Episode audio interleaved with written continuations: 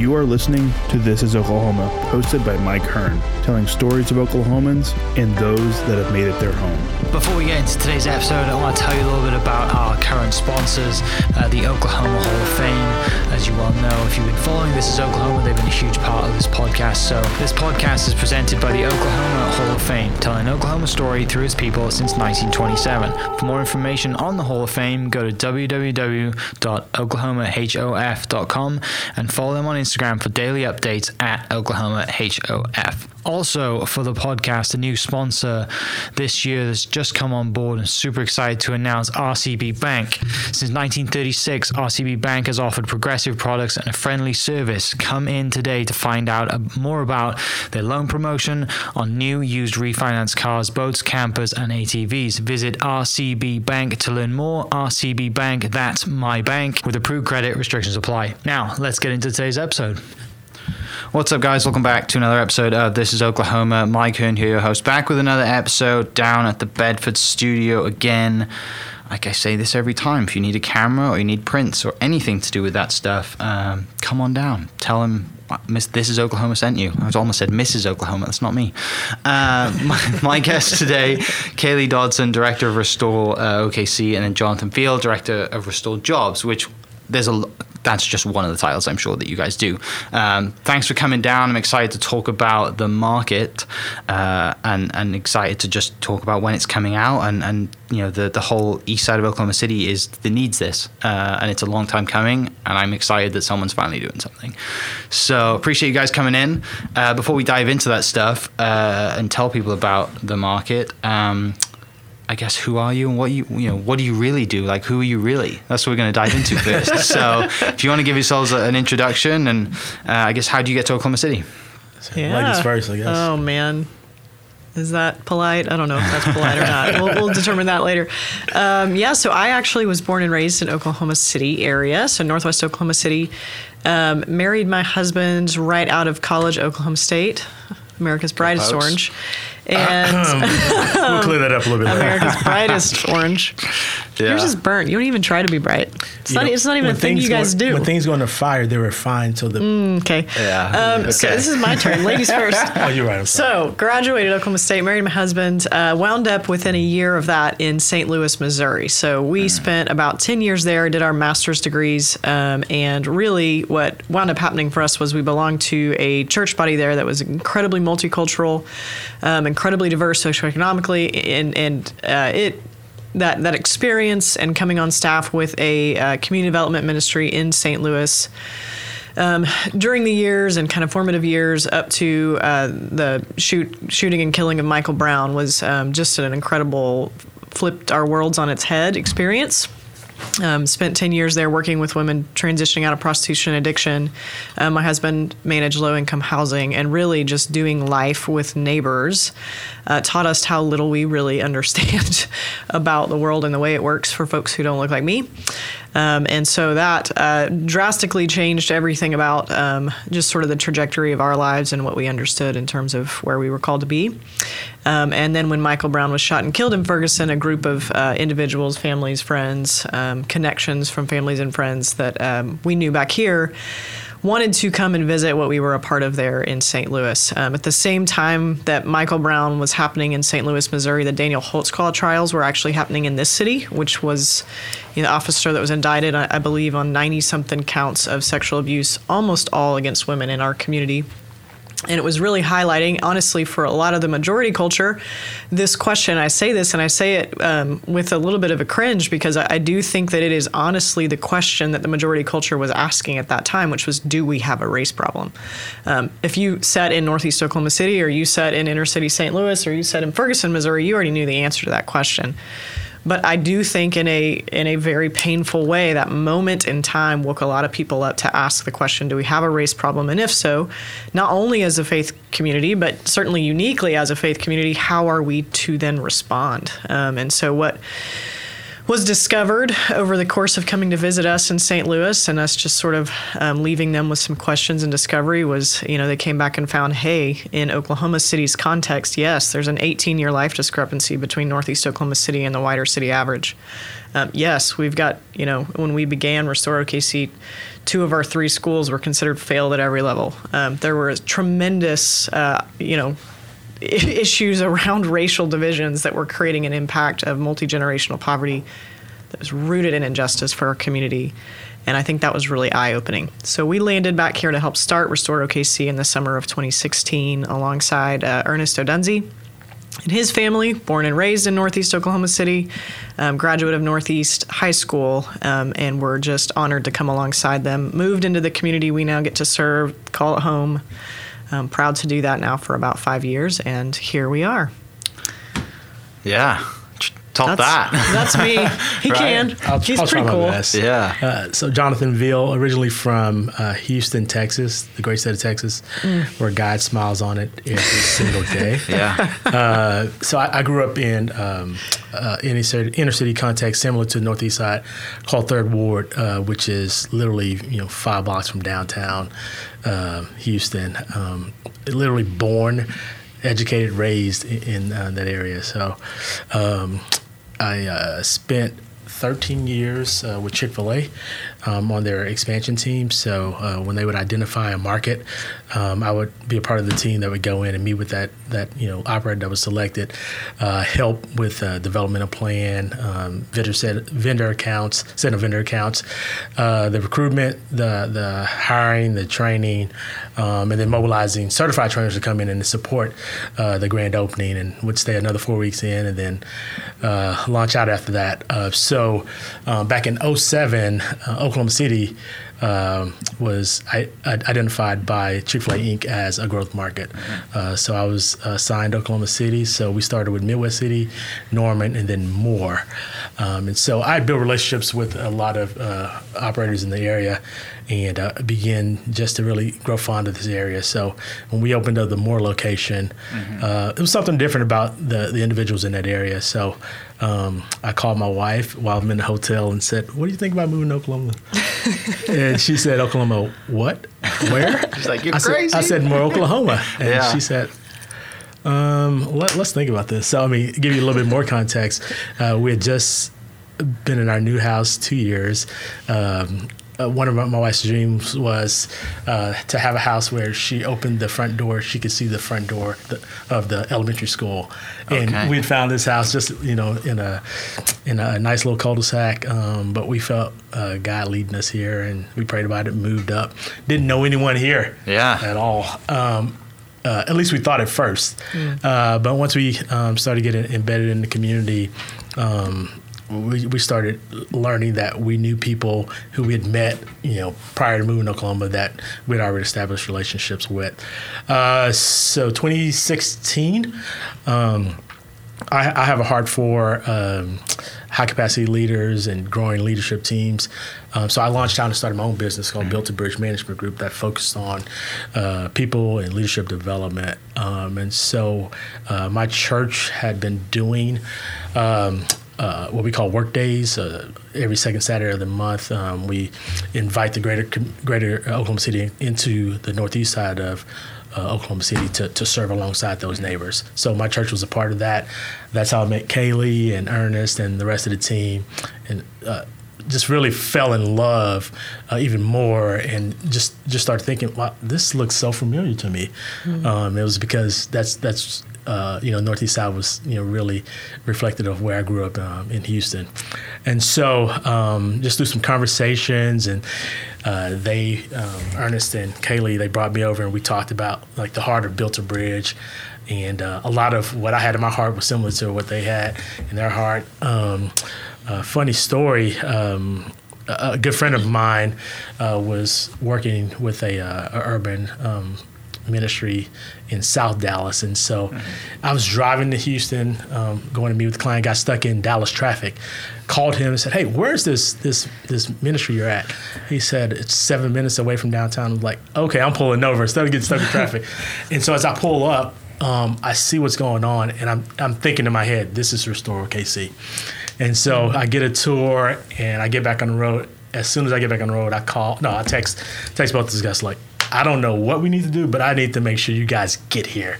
And she's like, get where? Like, have you ever heard of Bonton Farm? She's like, yes, we've been trying to get there for Right. for for and make a contact. You have a contact? I said, I'll take it from here. So uh, this was 2019 now, uh, around June, and uh, we we set up for tour with Kaylee, um, Ann Miller, who is our director of, of farms, and um, Josh Dodson, Kaylee's husband. Uh, we took a tour, and um, the hook was definitely in, in their mouths. Um, a lot of um, what Restore had in their heart about seeing come to fruition was already taking place and being fleshed out. Um, and so, um, you know, on the, the trip back, we kind of, I think a couple days later, we had a, a debrief and um, we felt really felt uh, good about, you know, where Restore was, but the potential of where it could be because they had opportunity to really see it being fleshed out. Uh, and then about two weeks later, the only grocery store left, full grocery store left in um, in uh, in Northeast Side closed on MLK and and 23rd. Um, so the three to five year plan of opening the market got accelerated. Uh, so the, over the course of 10 to 12 weeks, what used to be a shipping t- container storage um, uh, workshop area uh, was transformed into um, what we currently, well, what we knew as um, our, our market um, at Restore, Yeah. A little micro grocery. A little micro grocery. So Super exciting. 1,200 square here. foot micro grocery. Yeah. Yeah. it was an incredible feat. The in a partnership of the city. This whole thing has been an incredible partnership with the city and Nikki Nice and the alliance. I mean, we could go on and on names, but we are we're able to get our uh, 1,200 square foot little workshop actually zoned as a full blown retail um, grocery location. So that has been incredible, just to have a food option for neighbors during the the pandemic, especially. So it also makes us really excited about adding some square footage here to the market at East Point and getting an actual. Um, we kind of use a like a Trader Joe's sized grocery store uh, in the in the heart of the community, so we're definitely excited about that. Um, definitely surpassed our three to five year plan after we went down. Restore OKC is a community development organization in Northeast Oklahoma City. So our offices are at Northeast 27th and Martin Luther King, just east of Martin Luther King. And we're actually on a five acre um, property there that was an incredible, incredible find um, and gift to us that we rezoned as an urban farm when we purchased it. So we actually are a five acre urban farm, and there's about 18 youth that are from the community that are working on that urban farm. And really, we're kind of the heartbeat for us. So when we went to visit Bonton Farms, which is our sister farm in South Dallas now, um, you know, they had this urban farm going as well, but they had that market grocery store attached in the middle of a community on a dead end street cul de sac. And you would think, good gosh, if they're making this work in the worst possible retail location, uh, I, I think we have a market for it in Right. Oklahoma And City if, as if well. I could give uh, greater context to that, um, back in 02, so I, I moved from Houston to Dallas, and I just wanted to see the city. And so um, I I heard about, you know, Bonton in South Dallas. So um, just kind of naive and just driving around the city and, um, you know, found Bonton and came back and told some, you know, some individuals, hey, yeah, I, I was hanging out and went to South Dallas. I was in Bonton. They're like, why did you go to Bonton? You made it out of Bon. You, do you know where you were? Let me give you the history. So they started giving me history about it, and then now fast forward, uh, we, we took that trip in 2017. The not the not a, not the entire city, the entire country, you know, internationally, um, Bonton has a has an attraction, and so um, Yeah. it, it, it, it shows you what can happen when um, individuals, you know, own themselves and, and work together, um, how you can transform a community. Right. That gives you hope too, doesn't it? And you know Totally. that like, you know, and I, you know, one of the quotes is like, if someone else has done it, then someone else we can do it, right? Like if someone else has done this, then it is possible for us to do it as well. Yeah, and that's You what I told told them was that by seeing this, um, if you if you stay obedient to to what what God has placed in your heart, everything will be accelerated. I think that's happened. I, yeah, Right. Yeah. With I- your I five year plans. Right. yeah. yeah. That that five year plan became very accelerated very quickly. So. Yeah. Um, and a lot of that is, you know, that's that is possible because of just incredible buy-in from community and community leaders who serve on the community action team. Uh, interns, which you know, if you're not connected to the next generation of our communities, you should do so. Um, it is such a fuel to us continually to see just sort of not only their vision, but the energy with which they pursue it and want to see a better future for themselves, but for the next generations behind them. Um, so, really getting to push behind them too as their vision was hey what if we could not only kind of grow some food in our community what if we could sell it yeah. and you know sort of start to see the reciprocal impact of food not only you know exchanging hands one time as we grow it, turn around, sell it into mm-hmm. Homeland's inventory. But Homeland puts it on our shelves, and we turn around and then sell it again. You know, what do you start? What do you start to see as, as a tax base that supports your public school systems, and just sort of the cumulative impact you can't really fully yeah. fathom when you when you start things like this. It's been a pretty incredible yeah. thing to witness. For for some context, people yeah. listening, I don't think people realize how like when that store closed, like where was the nearest store for them in that area, right? Like I we I've been fortunate enough to be on the regional food bank uh, board this year, oh, and like I I didn't know until. I you know was educated through that, and you know the the work that the food bank does as well for for everyone, and just you know shocked how far people had to actually travel to yes. get groceries. It's nuts.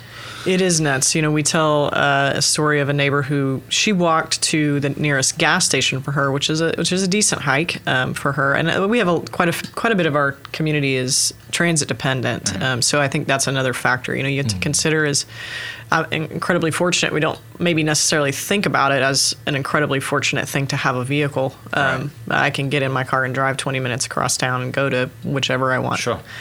Um, that is not that is not the majority of our community. So it definitely um, was a huge hit. Uh, we did we did some immediate food distributions actually with Regional Food Bank and um, Skyline, and, and, it was actually in the context of those emergency food distributions that sort of the idea for the for the grocery store was born.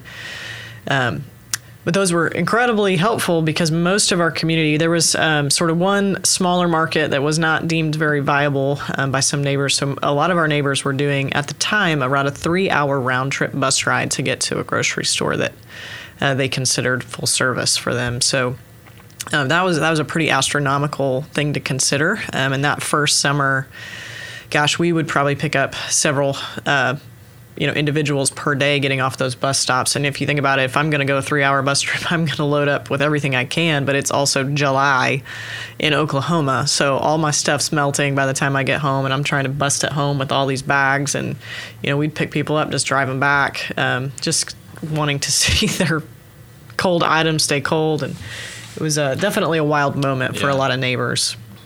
You, you mentioned community and I mean people listening to the podcast or just that are aware that listen to stuff around Oklahoma City and the news that you know community is spoken about a lot. But I don't think people actually realize how much of an impact it has. You talk about it, you know, hey, mm-hmm. Oklahoma City is a really cool community, but you guys actually know the full impact of it and the help that Homeland has given and, and everybody else, right? Like, tell us a little bit about kind of the on the ground impact that you have seen and are, and are a part of. Yeah, I guess there's so many. It's probably just a few examples. Gosh, that, you know, I was yeah, I was going to say. Sorry to give you that question. No, one of the things I think is the most incredible, um, just sort of I don't know, little mark of approval that this is the thing we were supposed to do is the amount of, when you think of community, you know, I think of, okay, if something like this were to happen to me, if I go through a crisis, if I suffer some sort of a catastrophe, I'm going to have people surrounding me with the full weight of their resources and support, and they're going to make sure that I don't fall, my kids don't fall, right? We're not going to experience need in those basic need categories. We're going to be cared for, carried, surrounded.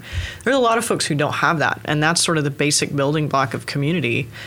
And so I think in a really wonderful way, if you think about, you know, what does community development do in this situation, to look at where are the leaders and community members who who actually do have a lot they want to give, and can we kind of convene those things so that we actually do see that fabric of community that's existing in every every place, every mm-hmm. individual community has this, can we kind of bring that to an expression that lets it be a little more fully fleshed out? So in moments like this we're less vulnerable as a community. Um, and so you know early conversations with homeland homeland's always been a partner in our little 1200 square foot market. They've you know we don't meet the minimums to order directly from awg so homeland sort of uses their volume to allow us to order direct and keep costs low. That's been incredible. Um, when when we kind of saw, okay, this is a longer term thing. Um, getting to chat with Homeland and getting to think outside the box. So we built a first of its kind public private partnership to do this. So we as a 501c3 own this grocery store, and that means some incredible things for neighbors. One, it means we control sort of price points. Um, we can subsidize things, we can raise grants, we can kind of do some things to try to offset costs on items or category items that, that we know are needed in the community. We can also sort of um, garner some partnerships with like OU Health Science Center and, and other folks who have a vested interest in sort of long term community health, who that 18 year, you know, life discrepancy speaks to a lot of social determinant of health markers that we need to be addressing as not just as you know nonprofit groups but as the whole city. We need to be thinking about so hopefully we can bridge and broker some of those things in but the most incredible you know the, the wall of names uh, of people who contributed to bring this thing to pass is just a it's this wild tapestry of you know churches black lives matter corporations neighbors who ran over like wads of cash after work from tips that they've and it's it's this display of names. You're like these kinds of people do not normally collaborate. They don't they don't normally even get along you know? So to see sort of the collective worth and and people go no uh, there is a unique moment here where we are called to i think you know be community to one another especially in a community where we have not acted as community in in throughout history. Uh, we have a unique moment here. Uh, we have to step up and do something, and it's been profound to I think watch those things play out. Yeah, that's that. that it, I'm sure super empowering just to see everything come together like that, right? Because Oh, you're never going to get those people in a room with any any other reason. No. you know, and if it is, wild. it's a bad reason. 'cause Right. something bad has happened. and they won't stay in that room long. Exactly. Yeah. Uh, Jonathan, tell me about kind of your, you know, obviously it's great having the store and, and, and you know, you can provide and, and people can buy groceries, but you have a unique perspective because this is going to provide jobs as well. Yeah. So tell me about kind of your, you know, you, your angle and how you specifically work, you know, to create the jobs, right? And, and staff and all that kind of stuff. Yeah, so this this this market project um, had me re- revisit some some history I had with Chick Fil A. So my primary role was, like I said, uh, new openings, and so the process that I did over 25 times with Chick Fil A, um, I brought that experience um, into this project as well. And so, uh, but from a jobs perspective, you think about you know those things that uh, make up a healthy community. Um, you know, uh, healthy uh, access to education, fair banking, housing, um, food, um, but then also employment. You know, and so you know a lot of times um, individuals um, in industry they look for the pristine um, application or resume, um, and a lot of indi- individuals that we have engaged from a jobs perspective, um, they you know either have made a poor decision or life circumstances that put them in, in a certain place where they, they can't find tangible employment. And so uh, the unique thing about what we do is um, the two things that that we uh, we look for um, is um, the ability to show up, be present, um, and, and then just have a great attitude. Uh, now, if you do both, that's great. But if you can just have one of one of those, we can work with the other. Yeah. So, and so to to to meet in, in individuals where they are. Um, understand where they want to go to, then help them, you know, bridge the gap in between. Uh, for me, it's just so life giving um, because um, their experience up until this point has not been that. Um, a lot of times in the industry and ministry, um, the the work engagement is just transactional. You come, you clock in from nine to five, you get a check, a paycheck, you know, at the end of two weeks, um, and that's it. We're not concerned about where you are in life. Um, why have you showed up five minutes late the last couple of weeks? Uh, but uh, we want to make employment relational.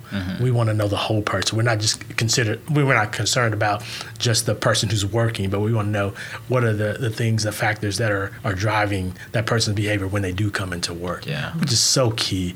Um, and so, just in a short amount of time, you know, we've been able to um, to see um, you know families change, their their lives change, and obviously with 2020 and the pandemic, we were able to see that on a even you know uh, elevated scale last year, where um, we had families that uh, individuals that was working with us, and um, you know when you know the the the schools were shut down, they had to go virtual.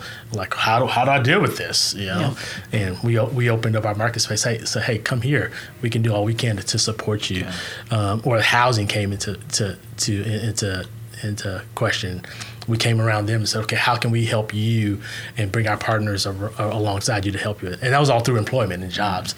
And so um, also, um, you know, any employment opportunity through Restore Jobs, um, we don't want that to be the end point. We want that to be the launching point. And so, we have an eight-week uh, job training um, course called Work Life mm-hmm. Um, that um, helps individuals reshape their story, um, help them go through uh, soft skills and you know conflict resolution, code switching towards the end, um, once they've shown themselves consistent, we bring outside partners in mm-hmm. um, to help them with mock interviews. So typically, because you've had these this this shaky pass or poor decisions, um, the anxiety level is high and the confidence level is low. Yeah. Going into um, an interview session with a, a Kimray or a, another you know major co- corporation, but now you've gone through this mock interview and you've kind of gotten intel into what industry is looking for.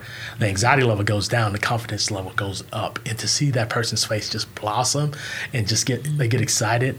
Um, it's it's like I said, it's like even for me to, to be a, part, a part yeah. of that. So. That's awesome, and you're right. You're you're you're you're kind of like just get you know you're giving people a second, third, fourth chance, whatever. But it's it's you're building their relation. You know, you're building their relationship, but you're you're launching them into a future career, right? Right. Of, co- of, course, you'd love them to stay there forever, but also like you would, I think you would probably you know have them give them a chance. They work at the store, and then eight year, nine years later, you see them and, and they've they've got a full career with, like you said, a Kimray or someone, and they're right. they're a part of the community and they're helping others and they're just giving back. And you know, that's you're right. I can see why that. Like, I'm just thinking about it now. If I was a part of that, right, and you just imagine yourself speaking to, to someone, you know, it could be an older gentleman who's had a bad past or a mother or whatever. Like, it's you know you're, you're, a huge kind of you're the change in their life that they needed. Yeah and we communicate this on the front end because like a lot of times uh, in industry um, you know when they you know hire this individual they want to get all they can out of them. Mm-hmm. and then when that person has you know capped off their, their growth potential you know they they move on to someone yeah. else. Um, but we we take the uh, uh, uh inverted approach. We want to invest in you as much as we can and then launch you yeah into wherever you want to go. And mm-hmm. so for them, this is like I said, this is foreign. They're like, wait, you're investing all this in me, yeah. and you're you're not looking for the return. I'm like, no, the return is you getting out. Uh, for mm-hmm. us, the return is you getting launched into whatever that is. Could be it could be an entrepreneur, entrepreneur opportunity, or you working in the industry that you know mm-hmm. you really feel passionate and purposeful purposeful yeah. about. And so, yeah, that's it's, it's so exciting to be a part of it. Now, here's a here's the I guess the the awesome thing that we've been able to do. We, we created a, a culture where people want to stay. So we've retained about ninety five percent of our people. So. But, but yeah. you know, um, but it, it, it's it's cool to see we built something that people want to stay around yeah, and be around. Right. And then what we tell them is what what you've experienced now go give that go go mm-hmm. go share that with someone else. So the opportunity the margin that we yeah. we place in your life go do that. And then that's how you, you see a community over time begin to change. Yeah. Yeah. So so you know once this opens up and it's it's going and you've got everyone coming in i guess like this is just one project of many that that's on the future plans right like you said you had a five year plan. I'm sure there was a 10 and a 20. Like, yes. what is next? Yes. For... So it may be helpful to sort of understand, too, like the, the overarching structure, the 501c3, the nonprofit is Restore OKC. Underneath that, there are a bunch of arms. Mm-hmm. So we've, you know, our Restore Schools arm has 475 volunteers across three partner elementary schools that serve our Northeast Oklahoma City community. Um, really excited about some very fun plans and partnership with Boys and Girls Club in terms of just how we make a significant impact for students, even beyond uh, supporting, putting support around the schools themselves and, and staff. Um, we've got a homes arm that does home repair and low income housing, which we're also expanding right now. No wonder we're tired. Um, we have, you know, the, the jobs arm, which is, yes, so underneath Restore Jobs, we have a residential and commercial cleaning company called Wellspring who has boomed actually during COVID. They went CDC certified for COVID remediation, and um, they have been just an incredible growth company to watch. So it's one employment arm. The market is another employment arm um, there's definitely more plans and hopes there to kind of get invested behind community leaders and just continue to replicate businesses that can employ more people, and we can do this work exponentially. Um, and then there's Restore Farms, which is just beginning, really. Um, so we've got three, you know, aquaponic greenhouses, commercial greenhouses with aquaponic growing towers in them. We've got high school students uh, that are really learning, gosh, everything from ag technologies to business and marketing and sales and, and strategy and everything that comes along with that and partnerships with OSU and Langston. And, and so we're excited about all the growth potentials in all of those arms. Yeah, the market is just one. Um, uh, it is a very exciting one, and we think it's going to have a pretty uh, drastic, immediate impact for the community in a way that maybe some of the others haven't. So we're excited to see that unfold. But uh, then we'll kind of stay stay the course yeah. and just keep pressing in and going on. And then and then even with the market, the market is actually not the the apex. Mm-hmm. It's actually a, just a, a, a, point of reference to drive people back to the five acre farm. Gotcha. So we can talk about like why do we have to have a five acre farm in an urban context because mm-hmm. typically, typically, farms are right. rural outside of the, the, the city limits. Yeah. Yep. But why, why do we have to have it? And so right. to be able to engage in those conversations, um, the market will be pivotal in, in making yeah, it happen. Yeah, so. so. there is also within the store, and we have failed to mention this, and yes. we should not fail to because it is an incredible piece. The, uh, a cafe called the East Side Eatery, run by uh, former head chef of Family Affair, which is an incredibly well known restaurant on the East Side, uh, Brandy Jones.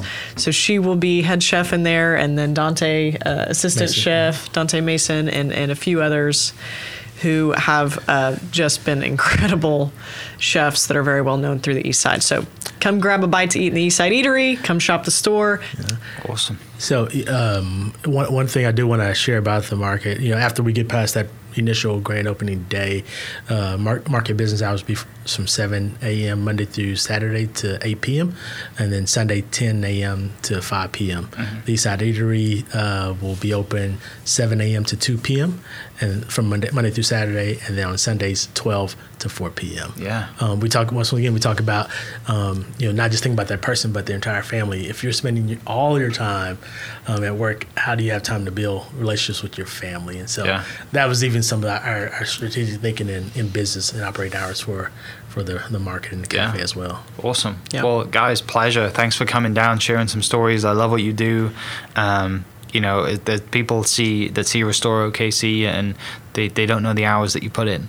And I'm sure it's a mm. lot more than you get credit for. So I appreciate you doing everything you do. Uh, and for everyone listening, everything that Jonathan Kaylee just mentioned, the links to the social media, the hours, the eatery, it'll all be down in the description below, so you can go straight to that. And yeah, we'll catch you next episode. Cheers. This podcast is presented by the Oklahoma Hall of Fame, telling Oklahoma story through its people since 1927. For more information on the Hall of Fame, go to www.oklahomahof.com and follow them on Instagram for daily updates at oklahomahof. Also, huge shout out to RCB Bank for jumping on board to be a sponsor. RCB Bank's loan promotion is here for a limited time. Head into any of their 40 Oklahoma locations to get as low as 1.79 APR on your next car, boat, camper, or ATV. Apply online at rcbbank.com. RCB Bank, that's my bank. Rate and finance with approved credit. Restrictions apply. And member FDIC. Huge shout out to my sponsors. Uh, thank you for listening. We'll catch you next episode. Cheers. Thank you for listening. We are inspired by those around us and hope that you are too. Make sure you subscribe to this podcast on your favorite podcast platform and leave us a review so we can keep telling your stories.